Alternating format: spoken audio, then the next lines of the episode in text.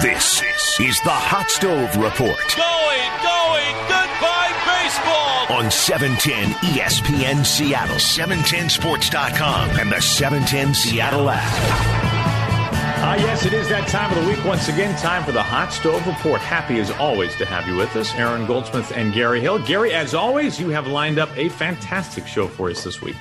I'm really excited about this one. We've got a great show coming. Two of our favorites are going to be here. The Mariners are well represented on this one. Jesse Smith, Joel Furman will be here, and they will break it down as only Mariners can. Now, you're saying Mariners as in N-E-R-D-S. Yeah, that's right. Thanks for spelling that out, Mariners. That's going to be great. Sam Carlson is going to be here. We get asked about Sam Carlson all the time. We are going to hear from Sam Carlson directly. So that's going to come up in a few minutes.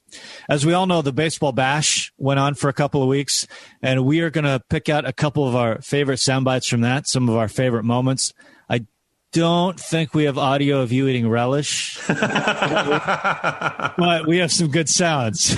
So that'll be pretty great. We have an excellent listener question coming up, which I love for a lot of reasons. So we have that coming up.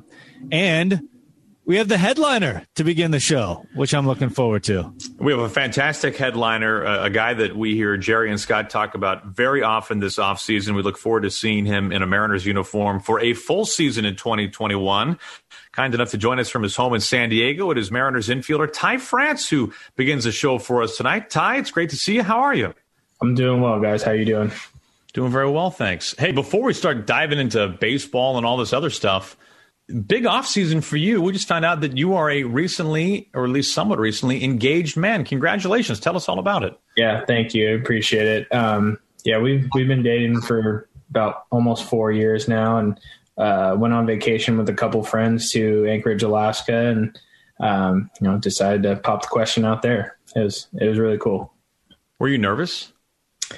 I wasn't until it was like we were pulling up to the spot, and I was like, okay, I'm about to get down on my knee. And then it hit me, the adrenaline rush. And I don't even really remember what I said to her when I asked her. And it was such a whirlwind of emotions, but it was a great experience. Yeah, I do find it funny, although I completely understand it, that someone who deals with adrenaline and nerves for a living on one of the greatest stages still feels nervous in everyday life, but it is something unlike that you've ever done before. So I completely understand it. Yeah, definitely. Hey, well, we're looking forward to you being in a full season with the Mariners after the trade. If I remember, Ty, when you found out that you were being traded from the Padres to the Mariners, were you in the middle of your fantasy football draft? I was, yeah. We had a Sunday day game in Colorado, and that evening we had our team fantasy football draft, and about halfway through, Jace had come over and tapped me on the shoulder and said, "Hey, AJ wants to talk to you. Can you come up to my room?"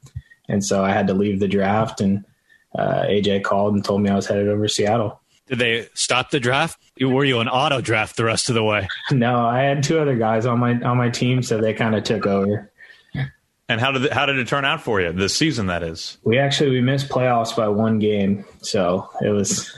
I blame being traded. It just kind of brought the whole team morale down, and it wasn't the same after. Hey, I'm curious. I'm always curious for a player who gets traded mid-season, especially somebody traded for the first time. This is unventured territory for you.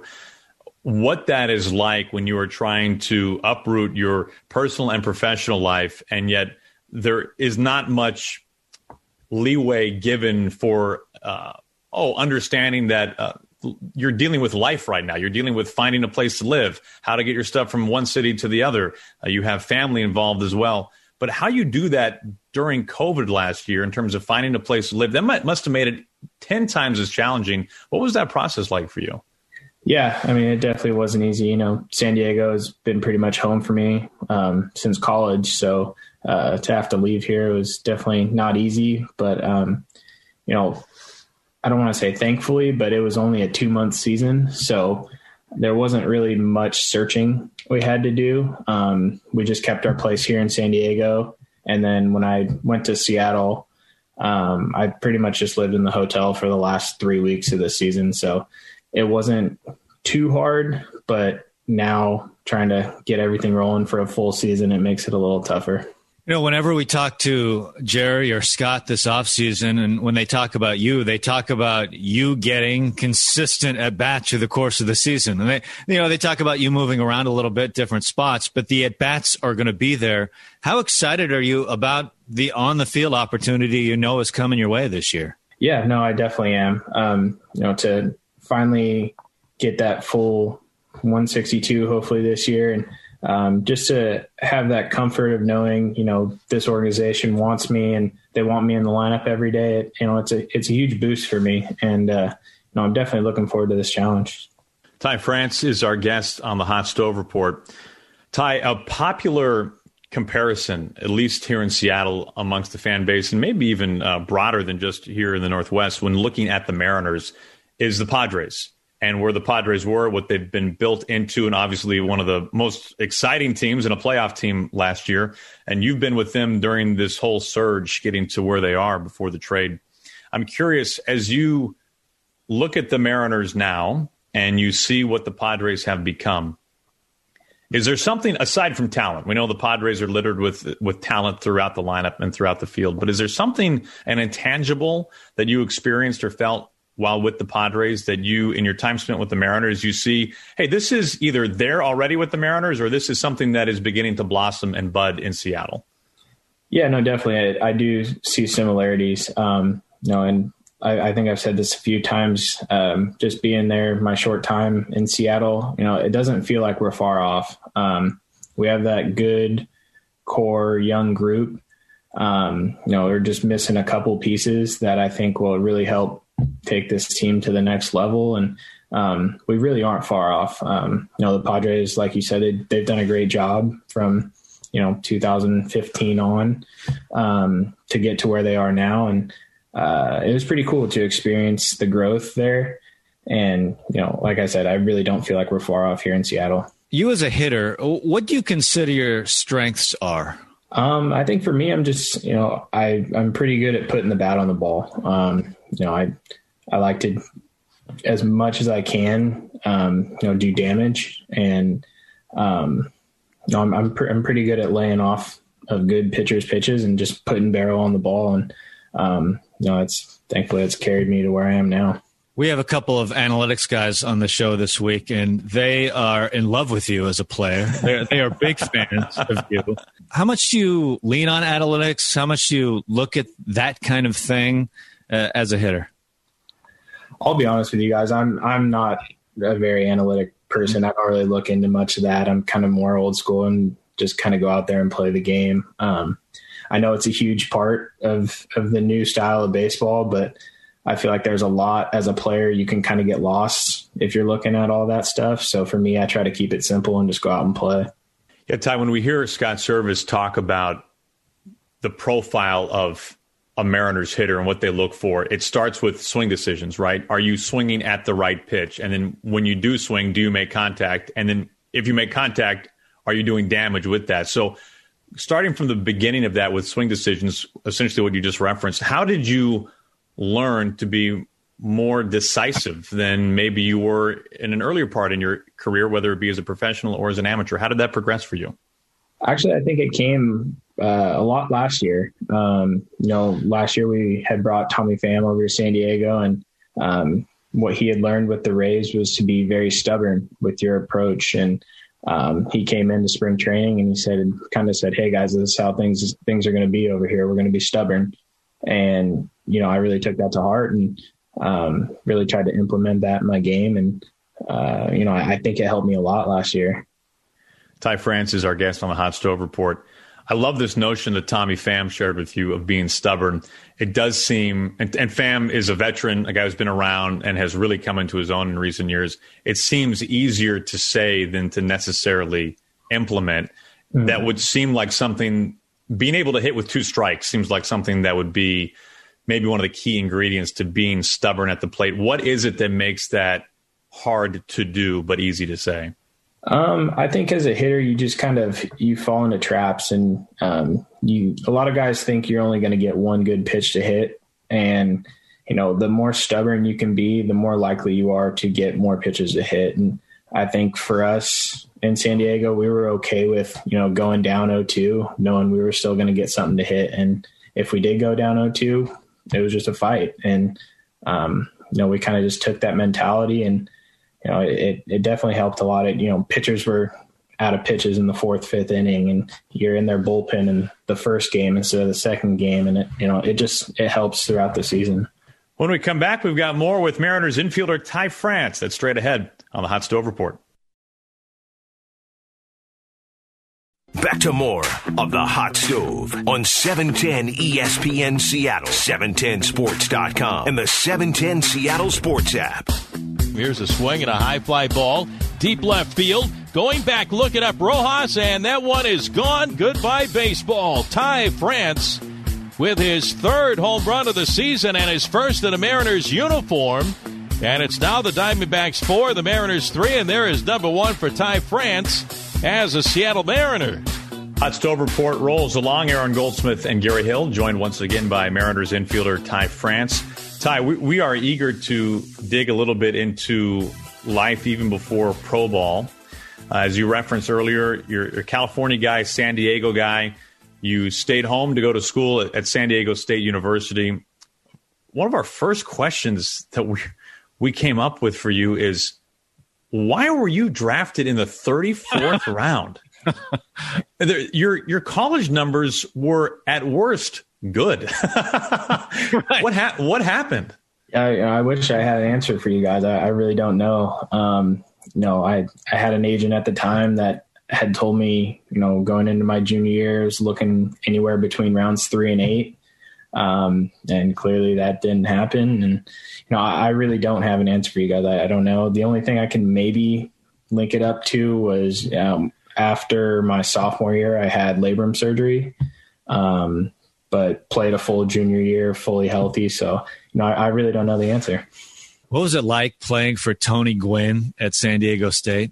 You know, obviously it was unbelievable, but he was real adamant about, you know, walking onto campus day one, and he was not, you know, Tony Gwynn, the great baseball player. He was Coach Gwynn. And, you know, he kind of took that like father figure role for us and said, you know, I'm not here to be a superstar. I'm here to help you be a superstar. So that was one of the cool things that I thought that he did, that, you know, really helped us as 18-year-old kids away from home for the first time. And it wasn't even about like all the baseball stuff. He, you know, obviously helped us on the field, but it was the off the field stuff that, you know, hit home for a lot of us. How long did it take though, Ty, for that star power to kind of wear off? I imagine the first time that he met you face to face recruiting you, there was kind of a knock you over with a feather type of moment that couldn't have dissipated quickly. No, it didn't. But like I said, you know, he did a really good job of making sure, like, you know, we didn't feel that like starstruck, like feeling over him. You know, he'd be the first one to sit down and talk stories with you all day long. But when it came time for work and being out on that field, it was, you know, very strict Coach Gwynn. So it's still hard to believe he's not with us. I mean, growing up in the area, you went to San Diego State, you San Diego guy, and he passed away while he was your coach. I mean, what did he mean to San Diego? What did he mean to that area? I mean, he's still to this day, you know, a legend here. You know, one of the hardest parts for me was at the middle end of sophomore year. We had known he was like pretty much done coaching for the rest of that year. But at the end of the year, whenever we had asked about him, it was, oh, he was doing better. He's doing good. You know, hopefully he'll come back and coach next year. And then I stayed home that summer and had the surgery on my labrum and woke up to the news that he had passed away. So it was a complete like shock for all of us. And I think I was the only player at the time on campus. So I got a call from Coach Martinez, and he said, hey, a couple of news reporters would like to talk to you. Can you come over to the field?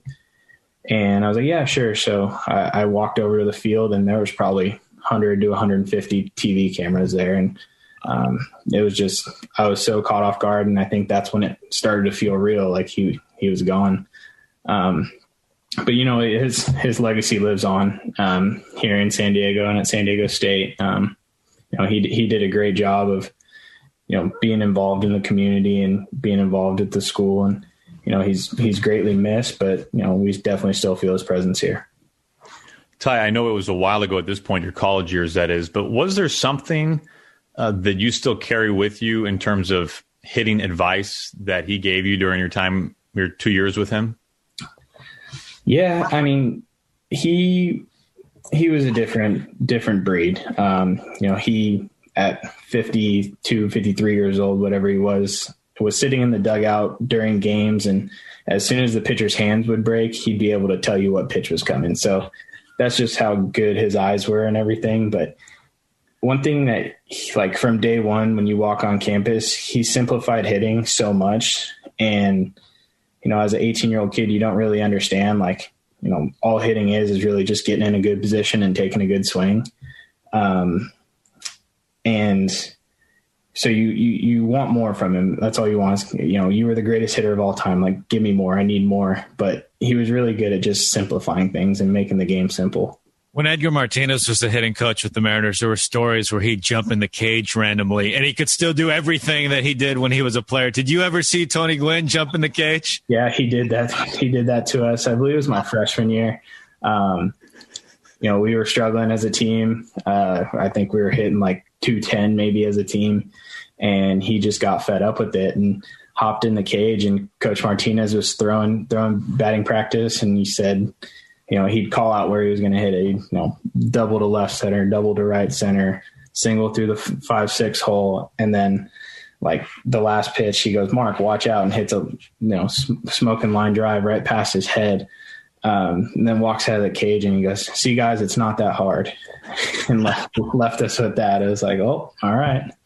You just got to be Tony Gwynn. It's easy. Yeah, exactly. We have a few minutes left with Mariners infielder Ty France, who's kind enough to join us tonight on the Hot Stove Report. Ty, we want to dig into your name a little bit here. We're trying to figure out if there are falsified records or there's alternate identification cards out there for you. Obviously, you go by Ty. Gary did some deep dive research. Gary, what'd you find early in college life for Ty? Tyler, early in your San Diego State career, at least that's what it was listed as. Yeah, so Tyler's my birth name. No one calls me that really but my mom. And when I showed up to San Diego State, for some reason, that's what they put on the lineup card. So I just kind of rolled with it until I felt comfortable telling them, like, hey, my name, I go by Ty.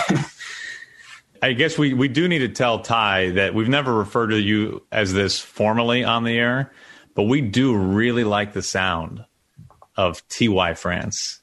T.Y. France? I have so many names that people call me. I'm just added to the list. That doesn't sound like a no to me, Gary. I don't know about you. That sounds like, go with it, guys. I'm all for it. If you guys like it, I'm all for it. I mean, there was a home run call, too, that somebody said, "Viva la France" on the home run call. Are you game for having fun with your name, or is it, guys, I've heard everything, you're idiots? No, I mean, I'm all for it. I have heard a lot. I remember in short season in 2015, we were on the road. I don't remember what team exactly. Hillsborough Hops, I believe it was. And they gave me a walk-up song, and it was the French National Anthem. So I've heard it all. But if you guys can come up with some new material, I'd love to hear it. Ty, have you ever been to France? I haven't. No, that's on the bucket list. Hopefully this upcoming offseason. Oh, really? Like this is you and your fiance have formally talked about this? Yeah. We want to do like all of Europe and stuff like that. So it's definitely on the bucket list.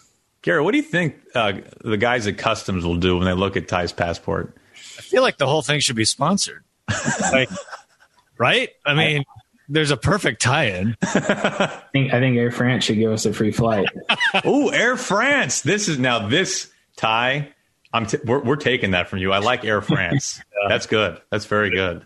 Ty, hey, man, it's been great to catch up with you, and we are so looking forward to seeing a full season of Ty France in a Mariners uniform, and we're pumped that you're part of the organization. Thank you for spending so much time with us here tonight. Yeah, of course, guys, anytime. And, you know, definitely looking forward to getting out there this year and hopefully get a full 162 in. That's Mariners infielder Ty France. We're right back with the Hot Stove Report. All things Mariners, all off-season. The Hot Stove on 710 ESPN Seattle, 710sports.com, and the 710 Seattle Sports app. Aaron Goldsmith and Gary Hill with you here on the Hot Stove Report. We are coming off the two-week Mariners Baseball Bash. It was a remarkably successful celebration of Mariners baseball, virtually, where we heard from 60 members of the Mariners organization. It was absolutely incredible. We heard from a lot of active big leaguers for the Mariners and a number of young minor league prospects. One of those guys, Jarred Kelenic, took part in a Mariners virtual media session. And Lauren Smith of the Tacoma News Tribune had this really great question for Jarred Kelenic about what it was like facing one of the top pitching prospects in the game, Logan Gilbert, day after day, all summer long at the alternate site in Tacoma. You know, it was a lot of fun just because, like, he's an extreme competitor. There's no two ways about that. And he actually was my locker neighbor. So the benefit of having somebody that is so talented and is so educated in the game that after, and he'll tell you too, like after we would have our games, him and I would sit down, and whether he beat me or I beat him, we would sit down and kind of walk through the at bat, and I would ask him, like, you know, why would you, like, did I show you something in like my take for you to throw me a pitch in this count? And then he would ask questions to me like, you know, why were you sitting on that pitch or something like that. And it's really it was really beneficial, considering the fact that Logan is extremely talented and smart, to pick his brain, because then it's only going to snowball. Well, that question got a terrific answer from Jarred Kelenic. And along those lines, part of the Mariners Baseball Bash, we had a chance to catch up with none other than Logan Gilbert. So when we talked to Logan that very same day, we wanted to find out Logan's side of the story. Yeah, he nailed it. Everything he said, it was spot on. I think it was very unique because usually you're facing another team that, you know, you kind like you don't get the chance to speak to anybody after the game about what just happened. And like he said, we were next to each other in the same locker room. So, and of course, Jared, like, you know, everybody knows how good he is and what he brings to the game. So I know that he knows what he's talking about and what he sees in the box. So naturally, I want to get the upper hand in the future when it's somebody else in the box. And I did something that maybe he thought a particular pitch might be coming, or he tracked a pitch well or something like that. Maybe I threw one that I think I remember he took a slider or something like that. And I didn't know why he took it. I was like, he should have swung at that. So then naturally I want to go back in. I'm like, what did you see? What made it so easy to take that? So we learned a lot from each other, I think. You know, Gary, when I hear these two guys talking about facing each other as many times as they did, and this iron sharpens iron mentality, these are two guys who are seen to be, for good reason, future pillars of the franchise.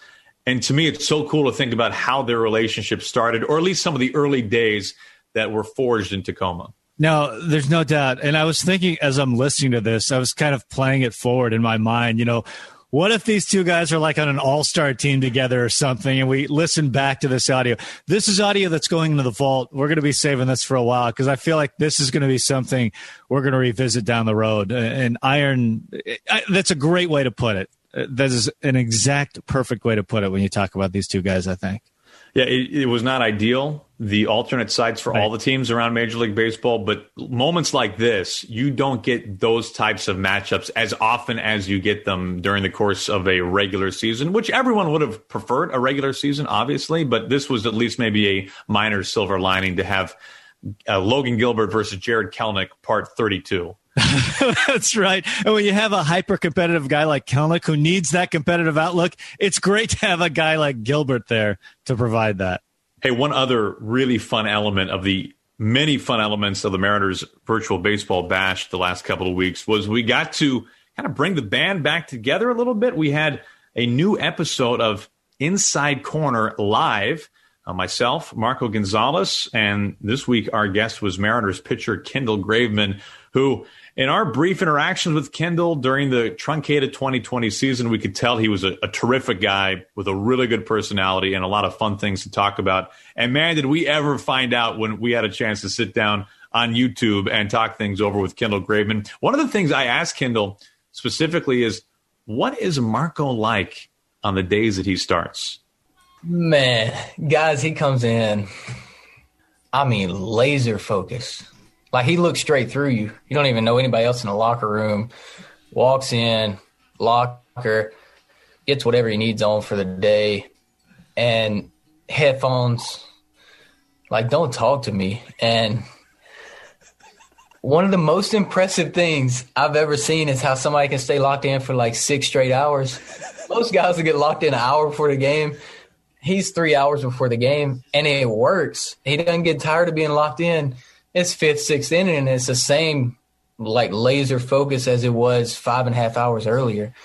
My brain, I can't do it. And I'm like, I got to laugh a little bit. I got to talk to somebody. But it just speaks to the volume, like – it speaks to who he is and how he's able to mentally get in that position. And we've talked about it before. I can turn the light switch on and off a little bit. Once his light switch is on for the day, and especially the day that he's starting, it's got to stay on. And some guys are like that. Some guys are like myself. But to be that intentional and knowing that his homework's done, hay's in the barn, like it's time to go play. And now I just got to make sure that my mental side of it is right. And when that mental side's right for Marco, he knows it and everyone else knows it. And then it's true when it's not. You grind through some starts, and we'll talk about it afterwards. You're like, man, mentally I was a little off today. I just wasn't as locked in as I usually am. And to be able to find that spot over and over and over and consistently do that is one of the toughest things to do in sports.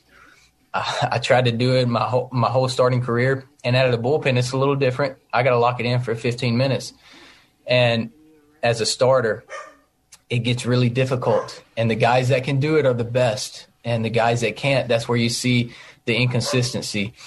So, man, Marco, congrats for being able to do it, but it's a tough gig. I feel like there was, like, some compliments in there, but also, like – you're like, man, this dude's kind of crazy. Like, I don't know about it, but gotta be. You would agree. You gotta be a little crazy. No, man. I agree with you, man. You have to be a little off the chain sometimes. But no, he's right.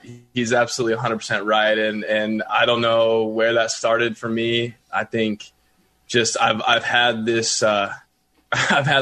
fire, this like intensity inside of me for a long time, and When it's my turn to pitch, like it's uncontrollable. It's out there, and the only way I can not hurt my teammates, those around me, is I just got to be internal with it and just go light the fire. And I remember this year, JP was giving me a hard time because I'm sitting there after the game. I think I went like 6 or 7 innings and pitched okay. We won the game, and I'm sitting there at my locker. It was a getaway day.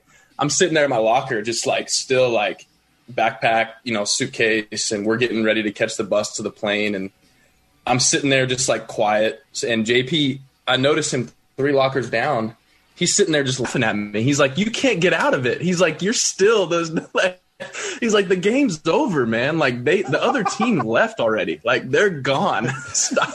Like, move on, man. And I'm like, I don't know. And this was in like late September when I was just, how I was hot. I was just wanting to push and wanting to keep going. And I feel like 60 innings wasn't enough. Like I'm ready to go. And it's just what you're going to get, man. But I love that my teammates know me by now. And I guess just hope that I'm reliable and consistent, I guess. You should hear some of the positional players. They give the starting pitchers such a hard time. Oh, they're coming in with their headphones. They got to pitch once every 5 days. We have to do it every day. Oh, don't talk to me. And yeah. Seager's like the leader of it. So, oh, look, here comes the starting pitcher with his headphones in. Don't talk to him. Yeah. They had a fun time with it, man. It's those positional players, if you don't watch out, they'll be talking behind your back.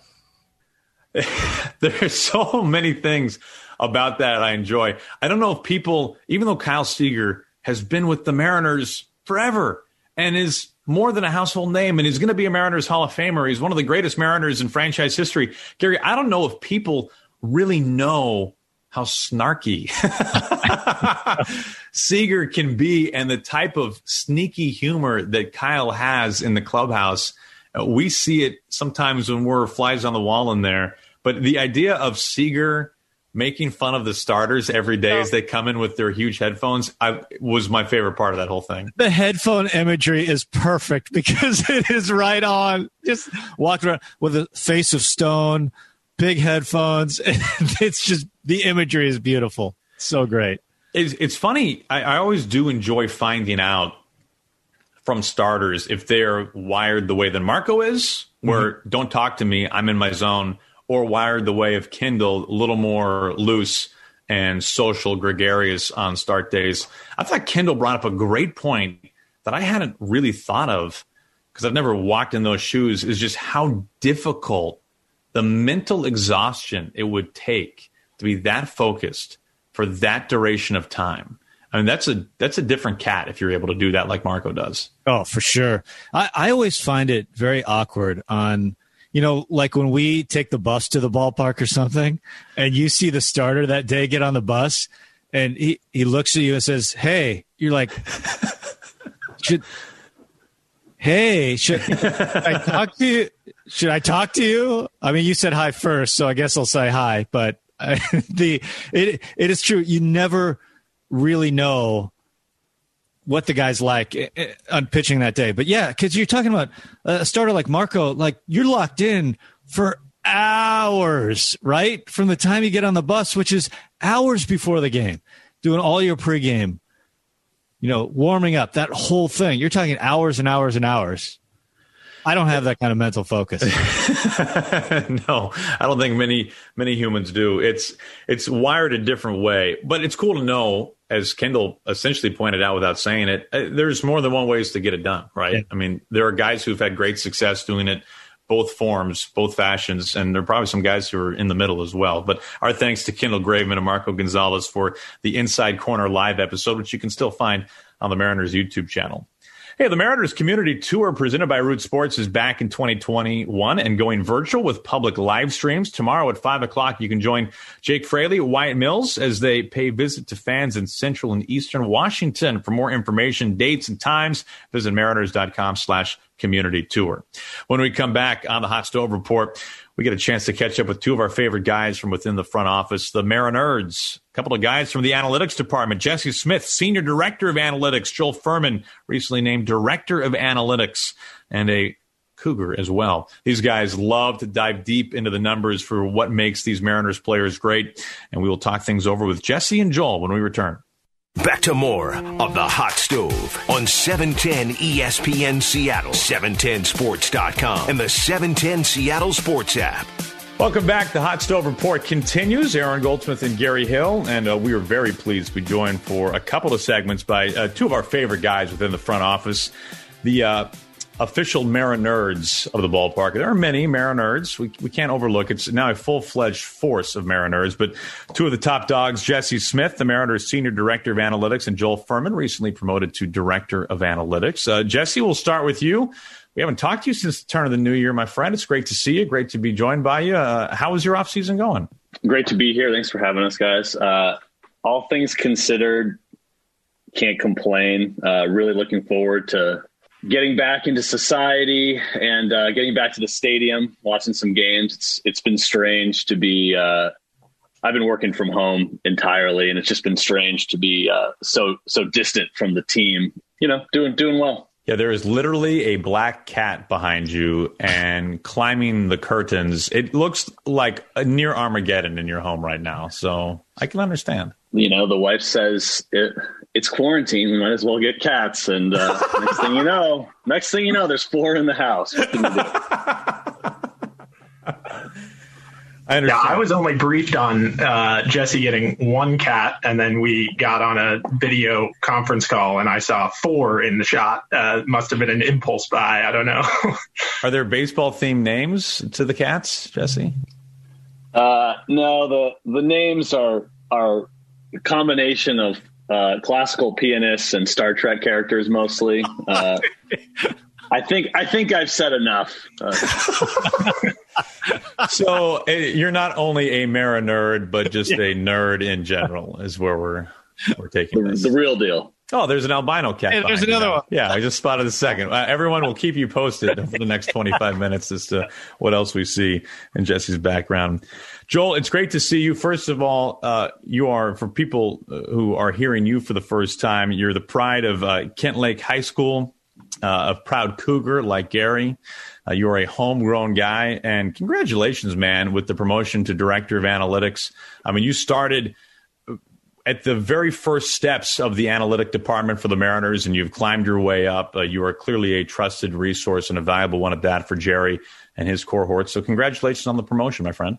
I appreciate it, Aaron. Yeah, thanks for having us on here. We were talking a little bit before that it's funny to think about.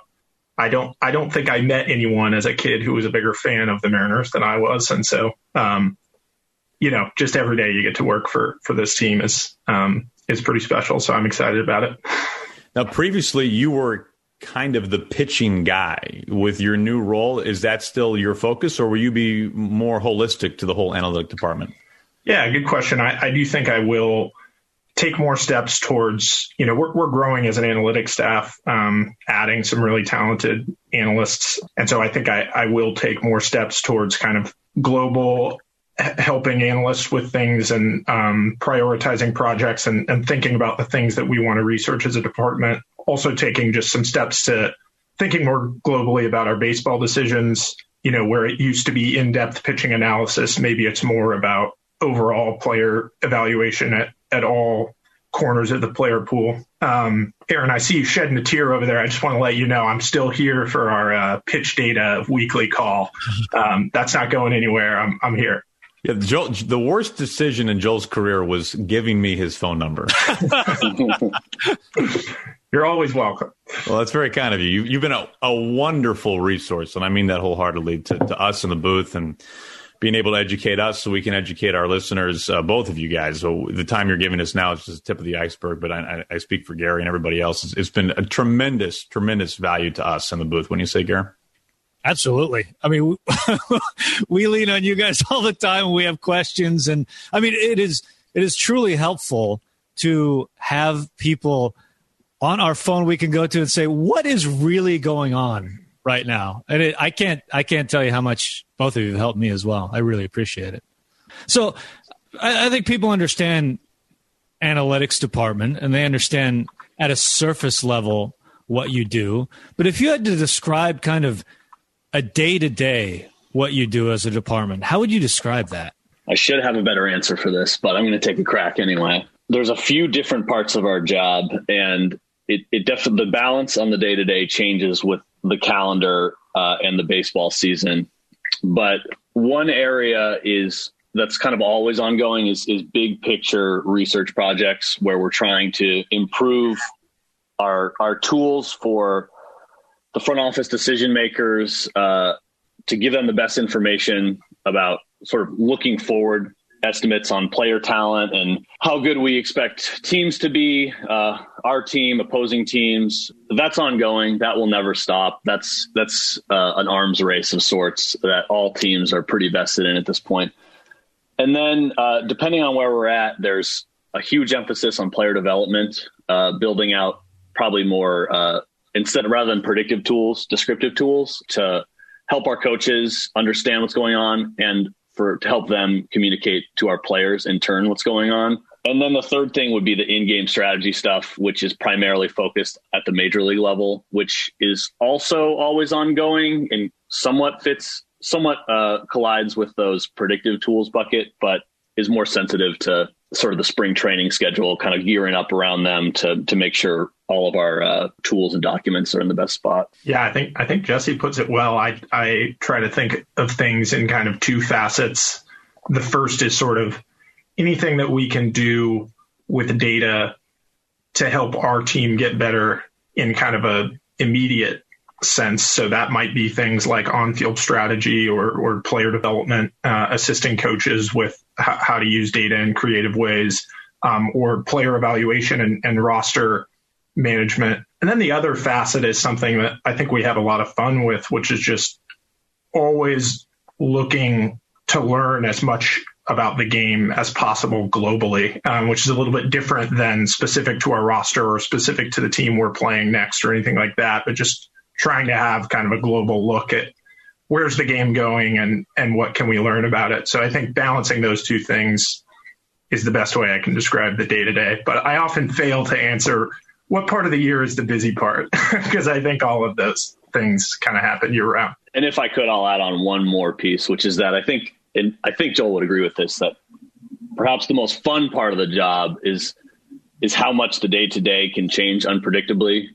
This time of year in particular, while we're working on all these things, and I might wake up with a plan of what my workday is going to be, there's a decent chance that Justin Hollander or Jerry are going to get in touch and ask us to look into some sort of trade concept or, you know, free agent negotiation that's ongoing, and just look at it from an analytical lens and put some materials together and present an opinion, which is, you know, kind of the thrill for me. The Mariners thrill. I understand that. I get that wholeheartedly. We're joined by Jesse Smith and Joel Furman from the analytics department for the Mariners. And guys, I think there was a time where there was this real clash, right, between general managers, assistant general managers, and the analytics department. And now we're seeing it where those two are fully cohesive units. Can you describe, as Jesse, you were just kind of alluding to that, the relationship that you have with Jerry and Justin and then your whole department, and how if you want those two sides to be working hand in hand, I mean, you have to be speaking the same language. You have to be believing the same things. Not that you're going to agree on everything, certainly. That would probably be unhealthy. But these two units have to work cohesively. It seems as though you have two guys at the top, and Jerry and Justin, who are very fluent in these concepts and ideas, and you are as well. And now it's this perfect marriage. How has that, now that so many of you all have been in the same roles or been promoted within for now the last 4 or 5 years, how has this relationship begun to blossom even further in terms of just a teamwork and a synergy? Great question. I'd say that, you know, when any time someone new comes in, I was working under Jack Z before Jerry came in, and when Jerry showed up, you know, it was obvious that he's a really smart person with a really well-rounded perspective on the game, and you can't expect him to dive in and completely buy into the Mariners tools that, you know, he knows nothing about and hasn't seen over a period of time. And we haven't educated him on sort of how they work and why they are the way they are. So since that time, I'd say blossom is a good word. You know, I think we're in the best place we've been in terms of, we have a group of people making decisions that have different perspectives, and everyone understands that those different lenses are additive, and that if we were to just always go with one person's point of view when the crowdsource was the other direction, that we would be worse off. And I think that, you know, more concretely, there's no doubt in my mind that, you know, we've influenced Jerry a lot in how he thinks about the game, and vice versa. He's definitely taught us a lot that, you know, our perspective was incomplete in a lot of different ways. And Jerry just has a lot to offer in that way. And Justin as well. When we come back, we're going to start to dig a little deeper with both Jesse Smith and Joel Furman from the Mariners Analytics Department. You're listening to the Hot Stove Report on the Alaska Airlines Mariners Radio Network.